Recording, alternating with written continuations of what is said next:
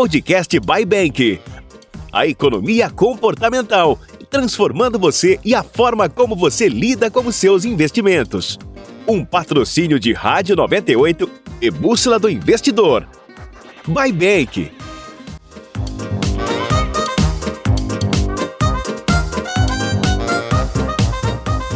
Com a gente ele, Theo Lamonier, CEO da Bybank, nosso colunista toda quinta aqui no Central 98. Ele sempre que vem com uma reflexão pra gente. Hoje falando de burocracia, bom dia, Theo, seja bem-vindo. Bom dia, Carol, bom dia aos, no aos nossos ouvintes. Aproveitar para dar parabéns atrasado aí pro João. O João tá fazendo falta aqui na bancada.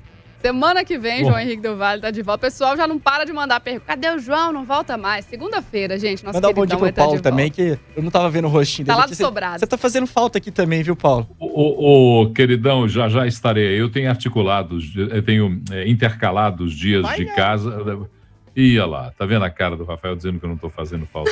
Eu tenho intercalado dias aqui na, na, na minha casa, com na dias mansão, aí no né? estúdio, mas, Hotel, antes de você falar, mandaram para você um recado aqui mandaram pelo meu, meu WhatsApp dizendo que não conseguiram falar no seu, dizendo que a Câmara Brasileira de Economia Digital vai promover um webinar gratuito com o tema Como Rastrear e Recuperar Criptoativos. Vai acontecer dia 24 às 11 horas da manhã, tá, Théo? Estou pedindo para te avisar, eu estou tá. te avisando no ar, dizendo que quem quiser participar é só se inscrever no câmara-e.net barra webinar.pt. Isso é para aquele Tô, povo tá que perde recado, a tá senha tá e depois tá bom, fica até virando lixão aí para poder achar HD perdido, será? É isso aí, eu acho que é isso mesmo, viu? E tem uma parte também que é importante, que é na hora da sucessão. Se a pessoa faleceu e deixou criptoativo, como é que o... Sempre pensei nisso. É uma solução complexa, viu, Carol? Isso não é fácil de resolver, não. Aí, é, mas... é, muito difícil, não é fácil mesmo, não. O Theo tem razão, é uma preocupação, por isso a Câmara Net está aí se preocupando com esse tema do, dos criptoativos. Criptoativo que é uma realidade, não volta mais atrás, não, gente. Ô, Acabou, Paulo, você é já isso. deixa um documento aí, não assinado não, porque não vai valer de nada, vai dar problema. Você passa a sua senha para mim, das suas criptomoedas, que aí qualquer coisa não vai dar BO, eu tomo conta delas para você depois, viu? Carol, você sabe que eu sou uma pessoa prevenida. Eu, inclusive, já tenho todo o meu, meu, meu minha cremação, tudo certinho, tudo garantido. Você já viu isso? Inclusive, eu te mostrei. Tava, eu estava aí na rádio o dia que eu te mostrei o documento da quitação da minha cremação. E todas as minhas senhas de banco, tudo que eu tenho, tem uma pasta aqui em casa que o meu filho, Rafael, sabe onde encontrar. Então, eu estou tranquilo com relação a isso. Vamos ao que interessa aí, gente, ó. E aí, ao que interessa, e a pergunta que Theo Lamounier traz hoje, a quem interessa a burocracia? Por que é tão difícil empreender e inovar aqui no Brasil, né, Theo? O tema de hoje. Pois é, Carol, achei que, que o Paulo ia estar aqui comigo para bater junto comigo, porque, assim, é um negócio que aconteceu até com a Baimen que me deixou indignado. Eu não sei se a maior parte das pessoas sabem que para você investir no exterior, ou seja, investir na maior bolsa do mundo dos Estados Unidos, investir na Europa, no Japão na China, você tem que passar por uma série de burocracias e que no final das contas o investidor comum não consegue colocar seu dinheiro lá fora. Para você investir no exterior e valer a pena financeiramente, você precisa ter pelo menos 100 mil dólares. Aí te falo, num país da realidade do brasileiro, quem tem 100 mil dólares para mandar dinheiro lá para fora, porque você tem que constituir offshore, tem que contratar advogado, contador fora, etc, etc. E aí o Brasil lançou uma forma de você investir no exterior, que são as chamadas BDRs, que são títulos que são os lastreados nos ativos internacionais. Só que além dos intermediários todos tradicionais que já existem nos investimentos, na hora que você compra um, uma BDR, você tem pelo menos mais seis intermediários no caminho. Ou seja, algo que você poderia comprar numa estrutura de custos muito barata, chega aqui para o brasileiro muito caro. Só para dar noção de valores, de dimensões, tá, Carol, para o brasileiro. Um fundo, por exemplo, que vai investir no S&P 500, que é o equivalente à Bovespa dos Estados Unidos, Lá nos Estados Unidos, o custo anual é de 0,003%. Eu vou repetir porque isso é um número de preço de custo de investimento que não existe no Brasil. Se você quiser comprar o ETF que investe S&P 500, ou seja, aquela estrutura que é parecida com a nossa Bovespa, você vai pagar uma taxa de administração de 0,03 0,003% ao ano. Ao passo que quando você vai comprar esse mesmo ativo aqui no Brasil, com todas essas estruturas de intermediário, você tem pelo menos aí mil vezes aumentando o valor, o custo que chega para o brasileiro. E aí a gente tentando quebrar a complexidade disso. Bom, como é que a gente faz o brasileiro investir lá fora muito barato, que o cara com 10, o sujeito com 10 reais vai conseguir investir nos mesmos ativos que o sujeito que tem 10 milhões ou que tem 100 mil dólares? E aí a gente vai atrás do regulador, vai atrás da burocracia brasileira. Basicamente a resposta que a gente tem é o seguinte: olha, o que vocês estão querendo fazer é crime. Isso aí não vai beneficiar o brasileiro. Oh, mas, poxa vida, como assim não vai beneficiar o brasileiro se eu vou trazer a estrutura de custos do 0,003 para ele? Não, não. Mas a gente precisa manter a regulação da forma como ela é. Ela foi estruturada porque é do melhor interesse, é da melhor segurança. E aí, Carol, eu fui, assim, foi algo que me indignou bastante para a gente poder conseguir investir o dinheiro do, do brasileiro dessa maneira. A gente teve que estruturar a operação toda fora do Brasil, ou seja, estamos levando emprego para fora, estamos tirando dinheiro do brasileiro do Brasil para que ele consiga ter os mesmos benefícios que o resto do mundo todo tem. muito dessa burocracia, ela é estruturada no final das contas para beneficiar quem já está aqui dentro do sistema. Ela é feita para beneficiar os grandes bancos. É aquela história, né? O, até o Paulo Guedes, ministro da Economia, fala muito disso, que no Brasil tem cinco grandes para tudo. São cinco construtoras, são cinco bancos, são cinco isso, são cinco aquilo outro quem paga as contas é o pequeno brasileiro, o pequeno poupador, quem queria ter acesso a esses produtos que são efetivamente muito melhores que a maior parte de, dos produtos que a gente tem aqui, mas que chegam praticamente inacessíveis. Muito disso vem dos portugueses, porque Portugal também é um país extremamente burocrático, é um país que tem N coisas a serem cumpridas para poder fazer qualquer inovação. Mas, no final das contas, é uma estrutura que só interessa a quem já está aqui, a quem não quer se mexer, a quem não quer inovar e a quem não quer fazer o país se desenvolver.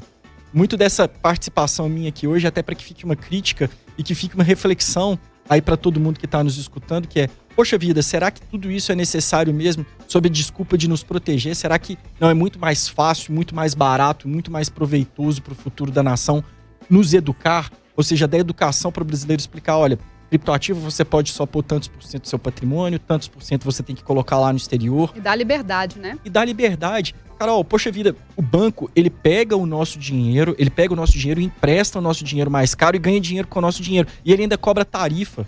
Ele cobra manutenção de conta, cobra. Ta... O nosso cartão de crédito é o cartão de crédito mais alto do mundo. O melhor negócio para se ter no mundo, isso aqui não estou usando nenhum tipo de hipérbole, estou falando fato, é um banco no Brasil.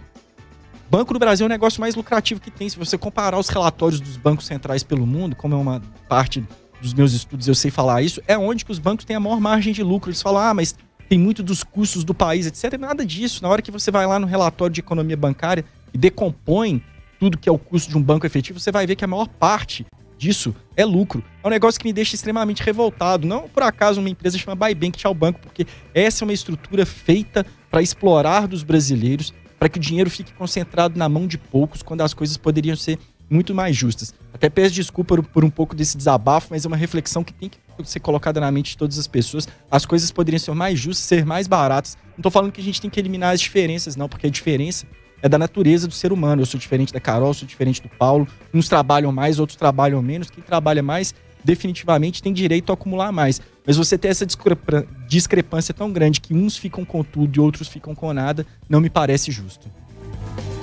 Aqui, Hotel, é, é, para completar o seu raciocínio, porque quando a gente fala a palavra burocracia, a burocracia de Weber, aquela que a gente tem como origem da, da do ato de ordenar o funcionamento do sistema público, ela, é boa, ela né? não é negativa. Ela é, um, ela é um sentido de ordenamento.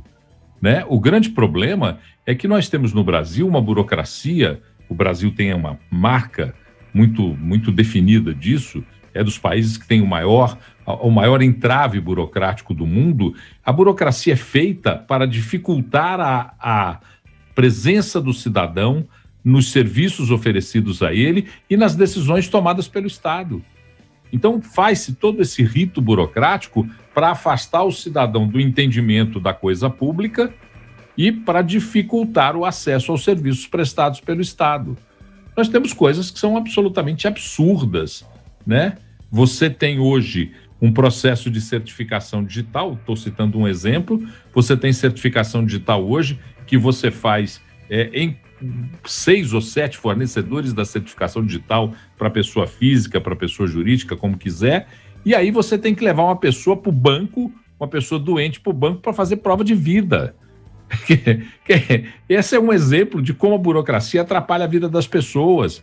Você tem que juntar papel e passar um diabo de um cartório que sustenta um bando de gente que só faz assinar papel, carimbar papel, para poder provar que aquele papel é uma verdade. Ô, Paulo, você falou em cartório aqui, eu perguntei para os ouvintes, né, a burocracia a quem interessa. Uma das respostas, acho que foi o Rafael que respondeu aqui, esse, o Rafael Paulino, ele respondeu justamente isso, falou, a quem interessa, interessa ao cartório. Aí tem o Alexandre também falando que a burocracia interessa a quem promove cabide de emprego e outro falando que a burocracia favorece só empresários já estruturados, pois dificulta demais a vida de quem quer empreender e quer começar ali aos pouquinhos. Então, muita gente participando aqui com a gente. Esse último comentário, deixa eu ver o nome aqui, foi a ouvinte, a Tatiane, que mandou pra gente. E o cartório na lista aí, justamente, dos favorecidos, viu? O cartório, ô, ô, Carol, eu, eu vou dar um né, exemplo. Né, vou dar um exemplo do que aconteceu comigo. O Theo deu um exemplo do que aconteceu com o Vai Bem. Vou dar um exemplo do que aconteceu comigo. Eu tinha uma empresa durante um período, eu tive uma dificuldade de gestão na empresa e fiquei devendo impostos. E aí fui fazer uma negociação de ajuste desses impostos, de pagamento, uma renegociação, junto à Procuradoria Geral da Fazenda. Quando eu fui fazer essa negociação, eu fui fazer porque, além de saber que tinha a dívida, a Procuradoria Geral da Fazenda me presenteou com o bloqueio do meu CPF à época.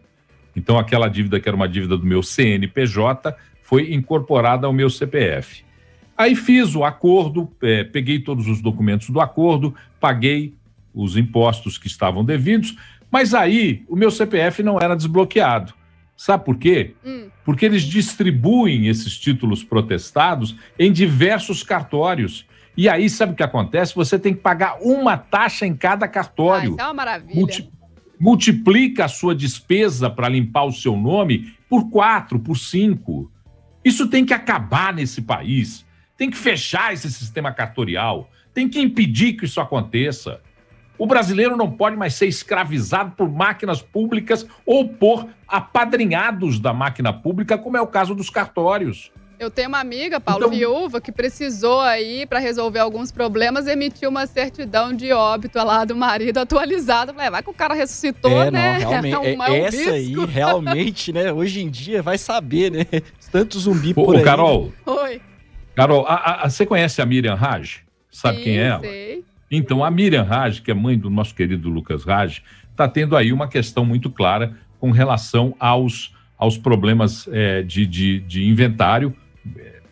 Infelizmente, o Lucas e a família sofreram uma perda brutal aí, e ela está tendo aí um problema com inventários e está correndo para bancos e para resolver todas essas questões.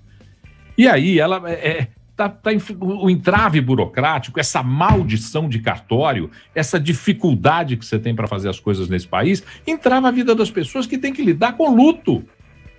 Sabe, é, é um absurdo. Esse país está virando um esculacho. E se a gente não se posicionar contrário a estruturas corrompidas do serviço público, a cartórios que estão aí sustentando mamando em tetas milenares, há muito seculares, há muito tempo esses caras mamam nas tetas. Nós temos que falar claro, acaba com esta porcariada.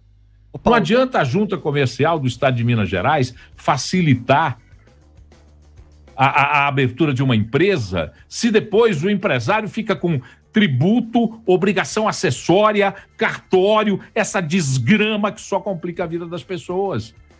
Então, se nós, nós cidadãos, não dissermos fim a essa coisa, vamos botar fim. Desobediência civil, botar fim a esta porcariada. Porque senão nós não vamos conseguir acabar com esta mamata que esse país sustenta. Cartório é mamata, porra.